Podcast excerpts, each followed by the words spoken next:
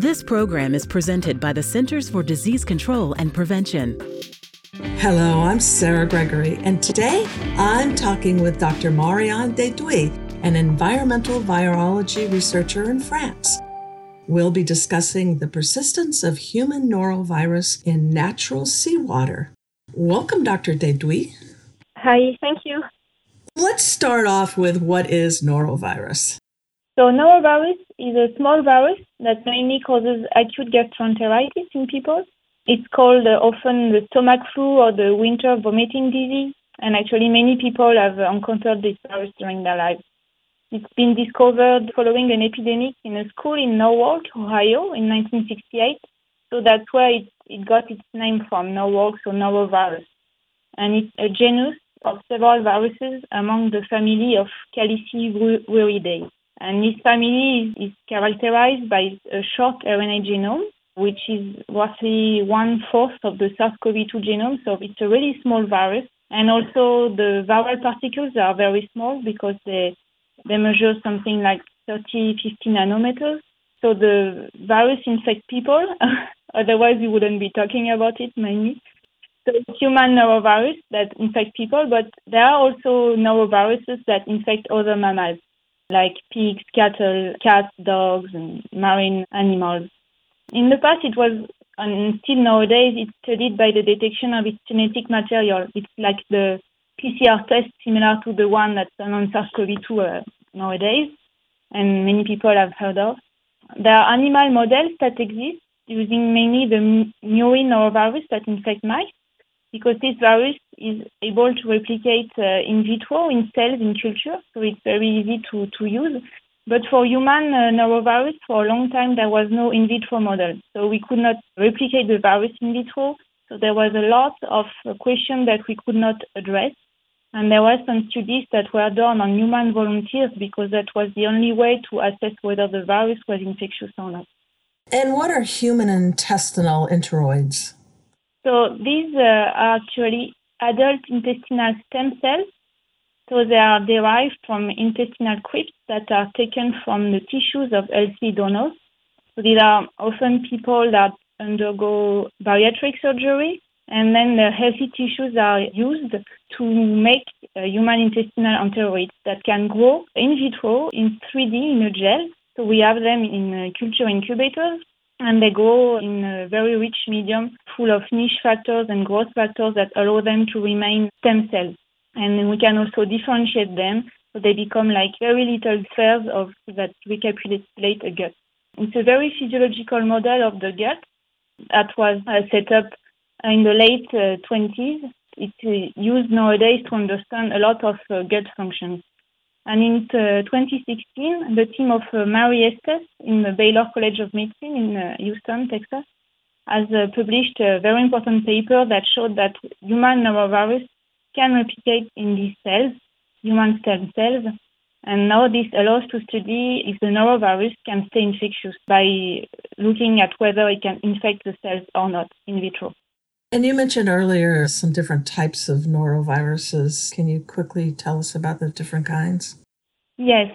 So indeed, norovirus highly genetically diverse. So the genus uh, has um, a lot of different genogroups inside, and the different genogroup uh, can infect either people, so genogroup 1 and genogroup 2, uh, per, for example, can infect people, but other genogroups can infect other mammals. And inside the genogroups, there are also many, many genotypes, like more than 50. And there are also tentative genogroups and genotypes because there is still a lot of diversity to be discovered in this genus of viruses. And do these different types affect people differently? Yeah, so it's a very interesting question. Actually, norovirus detection and genotyping, characterization of its genome, are not performed systematically in sick people because, well, gastroenteritis can stop quite fast, so people don't always uh, undergo a lot of tests. But even though in the past decades we observed that one genotype was more often found in people, so it's the G24 genotype, that's very, very more frequent than all the others. So there might be several reasons why other genotypes are less frequently detected.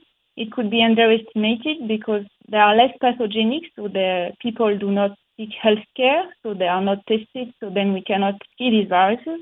or maybe also they can affect some specific populations like children, or probably also they are just less well transmitted in the human population, so they are less present. And how is norovirus spread? So noroviruses, they mainly spread from person to person. This is described as the fecal oral route because the virus is secreted in the stool of infected people, sometimes for several weeks. It can be rather long, and so good hand uh, hygiene is very important there. So we believe that the virus can be uh, transmitted from touching surfaces or from uh, direct contact between a sick person and a receiving person. Uh, there's also very important new research that's gone out like two weeks ago that suggests that the transmission could also occur through saliva. There is strong evidence in mice and it has still to be confirmed in humans, but this could explain some things that were quite weird about the way norovirus can spread in humans. So fecal oral route, hand hygiene, but maybe also saliva is possible. And there are also other modes of contamination that is not directly for person to person, but through contaminated food and water, like ready to, to eat food that can be contaminated by food handlers that are sick and that have uh, bad hand hygiene. But also there are fresh produces like shellfish, berries, or salad that can be contaminated during the production when the waters that are used are uh, contaminated.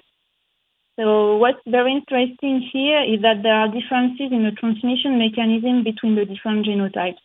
As I said, the G24 genotype is the most frequent in the human population, and it's also more detected in large outbreaks with um, human-to-human transmission, like in boats, cruise ships, and um, healthcare facilities also, where the density of people is high, and there we can find a lot of G24 genotype. But other genotypes, for example, like the G23, G26, G11, are more detected in waterborne or shellfish-borne outbreaks. So there seems to be a kind of selection in the mode of transmission. And you mentioned particles earlier. Are norovirus particles particularly infectious? Yes, actually they are. So the first studies estimated the infectious dose to be around 10 viral particles, so that's very, very low. So there are more recent estimations that converge more around 100 to 1,000 particles to establish an infection in humans, but it's still quite low compared to other viruses. What makes them also particularly infectious is that the virus is known to be very resistant, so it can stay in the environment or in surface. It can remain believed to remain infectious for a very long time. So that also increases the risk to be contaminated. Your article talks specifically about shellfish being a main source of contamination. How does this happen?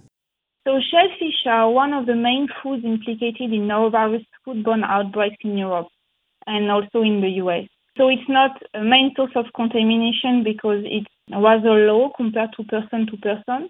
But among the foodborne epidemics, it's really a striking phenomenon that shellfish are often implicated. So how does it happen? The cycle is uh, quite simple. So the virus is excreted in stool by infected people. There it goes to sewage. And the sewage are partially treated or they can also, the sewage can spill over. And there it can reach environmental waters like surface water or coastal waters when you are near the seashore. And there you can have contamination of the shellfish during the production because um, shellfish filter feed, so they filter large quantities of, of water from which they take out their food, which are little particles of algae, for example. But doing that, they also capture the viruses that are in the water. Another reason is that most shellfish are eaten either raw or very lightly cooked, and oyster in particular are eaten raw. So there is no cooking and the infectious risk is very high. Another reason, finally, especially for oysters, is that oysters express a molecule in their tissues that is uh, very similar to the one that is known to bind norovirus in humans. So in humans, uh, norovirus are known to interact with a little molecule which is of the sugar family that is called the histo blood group antigen. And this molecule, there is one that is very similar in shellfish. So this should be believed to contribute to the accumulation of the virus in the shellfish tissues. So shellfish are not infected because the virus is specialized to humans, so it cannot infect, infect shellfish. But the shellfish can accumulate the virus and like 10 times more concentrated in the shellfish tissue than in the water surrounding it. You mentioned some ways that this norovirus contaminates seawater. You want to go over that a little bit more again?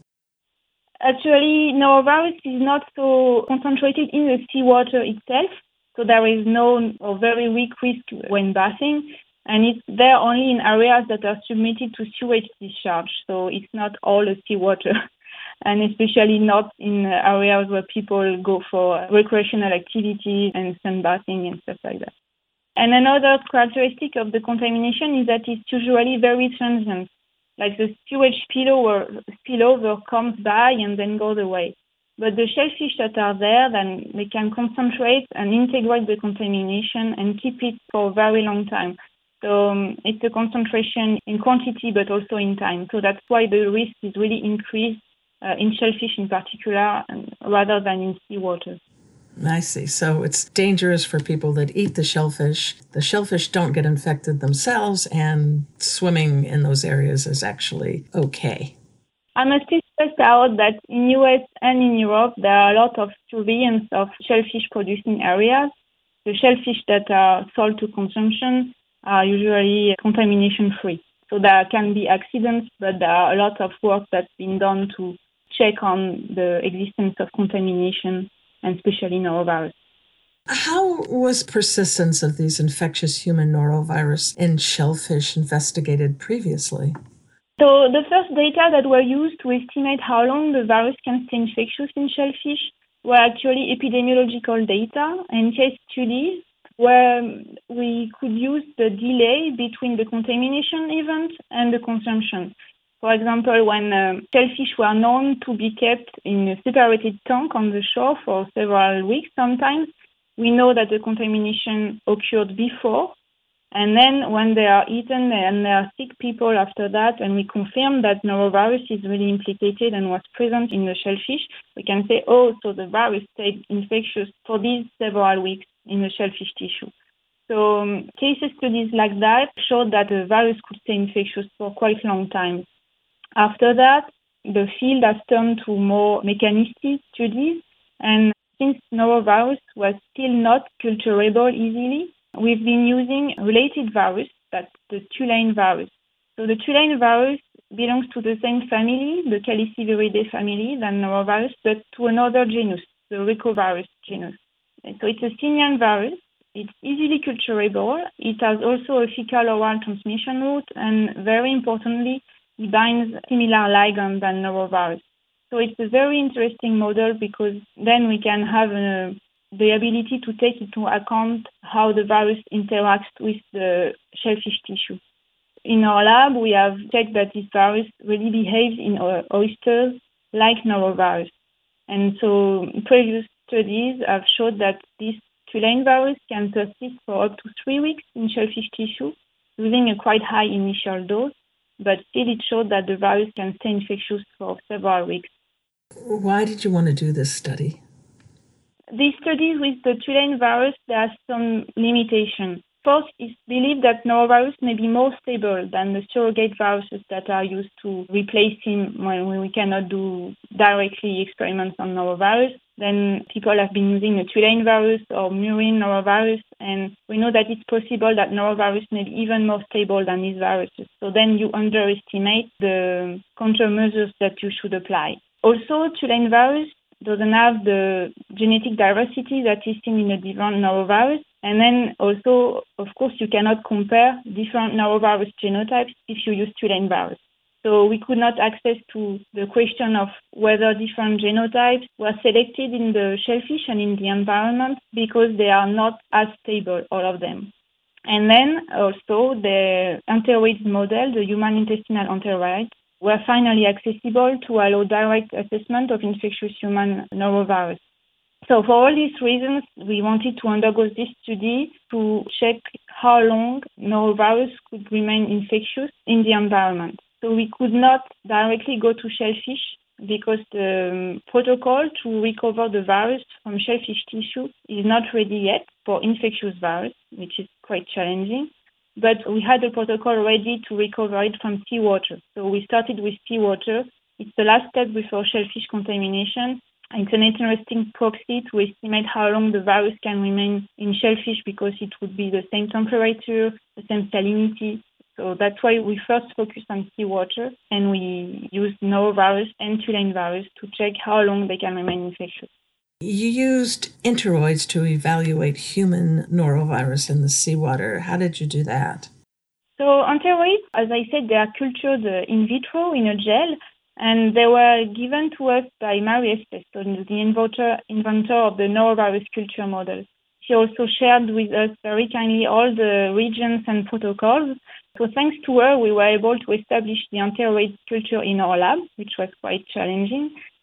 I must uh, say that when you infect a cell with a virus, often you would think that the cell is going to die, so you can just look at your culture and say, okay, the virus is there and the cells die. It's very easy. That's the case, for example, for the Tulane virus.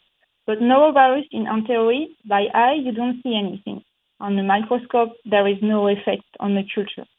So this is a bit tricky because it then you you need to measure the amount of virus in your culture to know whether it's really replicated or not. So how do we do that? We have a duplicate infection. We put the virus on two cultures at the same time, and one of them is stopped after one hour. And this is the baseline attached virus on the cell that we use as a reference. And then the second culture is kept for three days to allow the virus to grow in the cell. After the three days, we also stop the culture by freezing it. Then we extract, extract the viral genome from all the cultures. We quantify the amount of viral genome using the PCR. And we compare the condition after one hour and the condition after three days. And if the virus did replicate in the enteroid culture, we should see more geno- viral genome after three days than at one hour. And this is how we can say that the virus is really replicating and that it is still infectious. Is there anything else you want to tell us about how you conducted this study? Yes, so I told you about the enteroids issue and how we used them. But actually, before using the enteroids, what we did is to have fresh seawater from the French shores that were sun filtered. And then we put virus in this seawater. So we used three different viruses. So the Tulane virus, because we wanted to have a comparison with our previous work using this virus. And then we use two human norovirus genotypes, the genotype G24, which is the main virus circulating in the human population, as I said already, and the G23, which is rather frequent but less than G24, and uh, is interesting because it's uh, often found in uh, foodborne epidemics. So we wanted to see whether this virus, G23, was more uh, detected in shellfish or berries or salads, maybe because it was more stable than G24. That was our main hypothesis. So these different viruses, the seawater was split in little tubes that we kept at 12 degrees in the dark. And then we did random sampling of these tubes for several weeks. And we quantified the genome of the viruses in seawater. And we also purified the infectious virus and inoculated them on enteroids. And then, as I said, we quantified using the PCR and we compared one hour versus three days of the culture. And we did three different experiments with three different water samples. And after all this, what did you find? Did you find out how long noroviruses last in seawater and then these shellfish? Yes, yeah, so we had a very interesting result, we think. So the two first experiments showed that norovirus genome was very stable, and the tulaine virus at the genome level was already less stable than norovirus. And then if we, if we looked at infectious virus, not just the genome, but uh, the full virus that is replicating or not, we could detect infectious norovirus for up to five weeks in seawater and tulaine virus for up to three weeks, like we did in shellfish. So here we saw that uh, norovirus was more stable than tulaine virus. But the last experiment was a bit different. So there was a fast drop in the genome levels for both viruses and an even faster loss of infectious virus. Norovirus, both noroviruses were still more stable than tulaine virus but they were really, really less stable than in the two first experiments. Was any of this a surprise to you?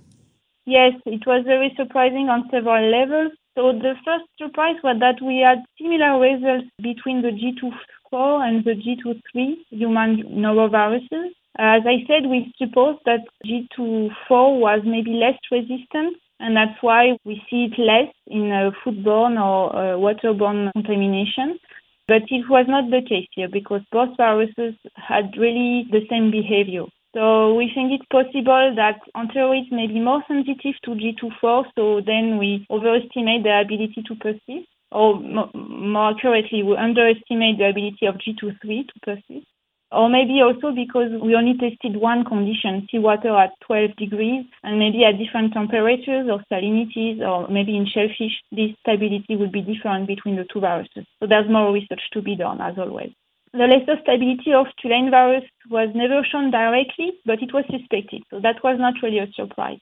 But the very big surprise was how variable the results would be between seawater samples that were of the same origin, that were sun filtered, and really we see uh, very different results in the same condition, 12 degrees in the dark. So this opens a lot of new questions at uh, what in the seawater drives and impacts so much on norovirus stability and persistence. As with any new investigation, I imagine there were challenges. I think you mentioned one before. Can you tell us what some of them were? So, as I said, yeah, establishing the enteroid culture in the lab was quite challenging. Although we had a lot of help with the uh, Atlantic Ocean separating us, it was not very easy always to have the good ways to handle the cells, etc. So it, it, took quite almost a year to have the system running, um, but thanks to the help we got, we were very happy to finally have good results. The experiments in themselves were also a high burden of work because we had to have enteroid cells ready to be infected at each time point.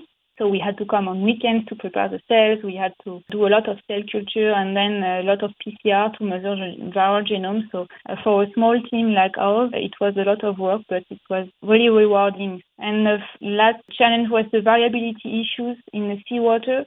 So after the three experiments and seeing how the third experiment was so different from the two first, we really tried to understand what happened and to overcome these variability issues. But then finally we understood that it was very important information actually because it really shows that if you use natural seawater, there are lots of different things inside that could impact norovirus stability.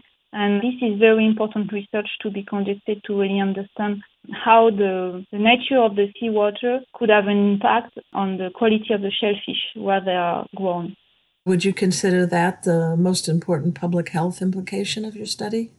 Yes, it's a very important implication of the study because knowing how the virus can persist in the environment, then we can design adequate countermeasures to handle the contamination.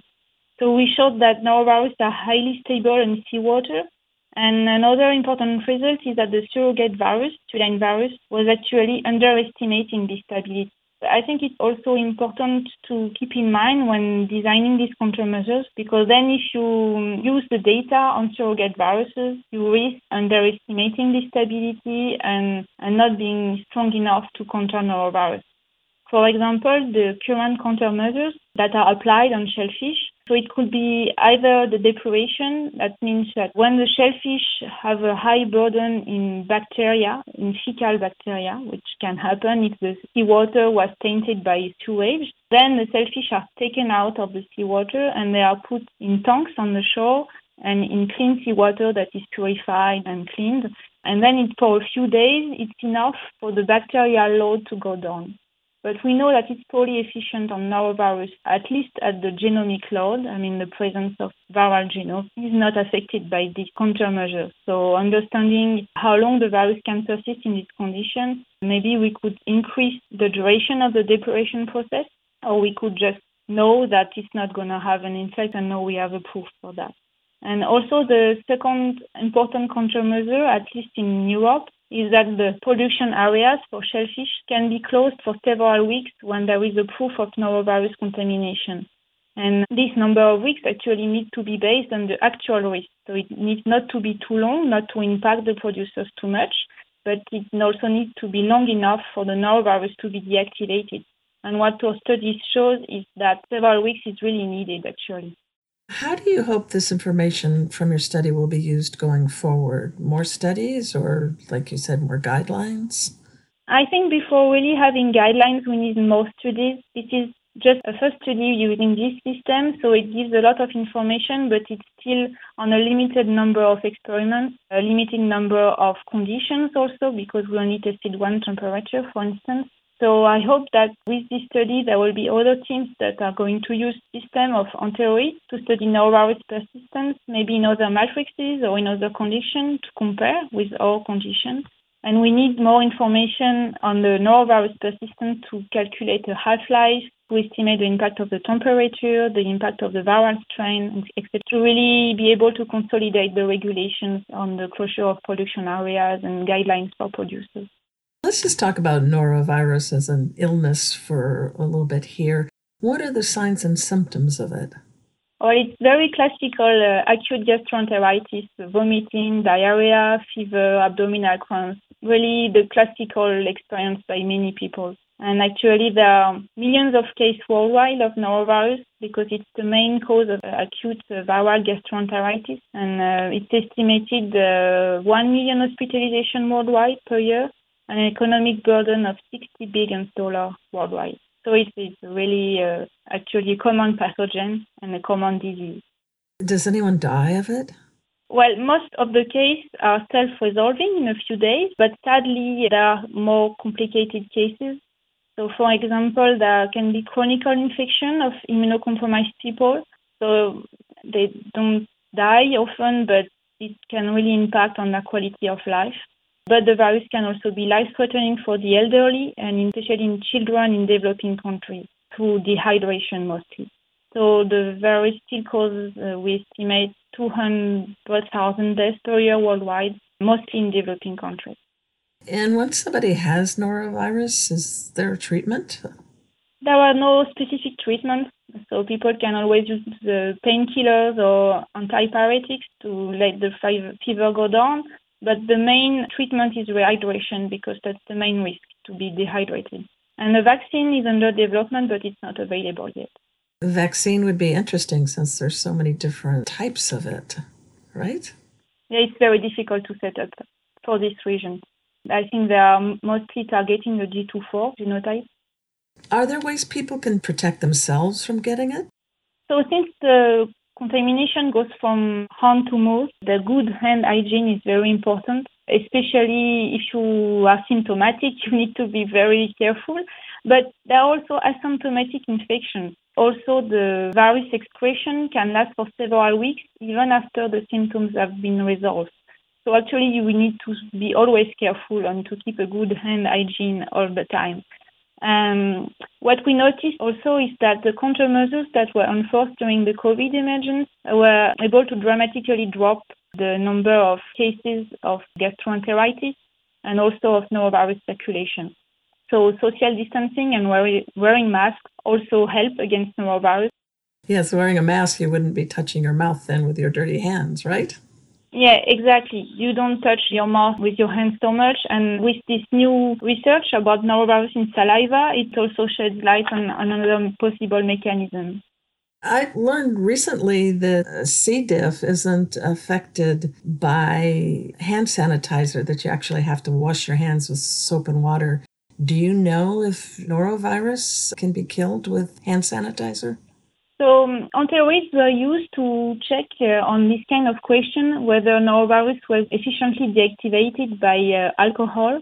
And actually, chlorine is much more effective, and uh, alcohols are not very effective to decontaminate norovirus. So there were no specific uh, hand sanitizer formula that was tested on norovirus that, I, that I know of. But since the virus resists quite well to alcohol, probably it's not very efficient. So places that have like hand sanitizer stations outside of food areas, it's not really going to help with norovirus then. Well, it's always better than nothing, but it's probably not the best one. And it's still efficient against bacteria, so it's still good practice. Well, tell us about your job and your career path and where you work. I am an environmental virology researcher. I joined the Health, Environment and Microbiology Lab in 2016. So this lab is part of the IFREMER French Institute for Marine Research. So that's why we are uh, looking for the coastal environment. And we, in our lab, we are specialized, specialized in studying the human pathogens in the coastal environment. So myself, I have a PhD in biology that I got at the Pasteur Institute in Paris in 2011. And uh, for this, I was studying the interaction between muscle cells and human viruses, HTLV1 and influenza 1, so influenza A, so other other viruses. Then I went to the Pasteur Institute of Bangui in Central African Republic for a short stay where I studied the evolution of yet another virus, the chikungunya virus in Central Africa. And then I uh, joined a, as a postdoc uh, the Curie Institute in Paris from 2012 to 2016, where I worked on HIV interactions with macrophages. Um, yet another virus, but a very famous one. And so nowadays I focus on enteric viruses and I mainly work on norovirus. And the main question that drives my research is how is the virus transmitted through the coastal environment? What is specific of this mode of transmission through shellfish? Is the virus selected? Is it a source of new diversity? And then through which mechanism does all this happen? Well, you have a very varied career. What's your favorite thing you've ever worked on? That's a tough question because actually I had fun and, and all of them. So I think all viruses are very fascinating. I really enjoy my postdoc on HIV because HIV is a very well-known virus. So the community is very wide and you learn new things and very interesting things all the time. It's a very fascinating field. But my current position on norovirus is really interesting too. These are very uh, interesting viruses because of this striking diversity, diversity and, uh, and their mode of transmission also, uh, which are varied, are also very fascinating. So I, I am not sure I have a favorite thing. Maybe I'm just happy doing what I do. I guess I'm, I guess I'm very lucky. you are very lucky, and you do have a very interesting career. Well, thank you so much for taking the time to talk to me today, Dr. Desdouits. Thank you very much for having me and uh, giving me this opportunity to widen the question we are working on. And thanks for joining me out there. You can read the July 2022 article Use of Human Intestinal Enteroids to Evaluate Persistence of Infectious Human Norovirus in Seawater online at cdc.gov/eid. I'm Sarah Gregory for Emerging Infectious Diseases. For the most accurate health information, visit cdc.gov or call 1-800-CDC-INFO.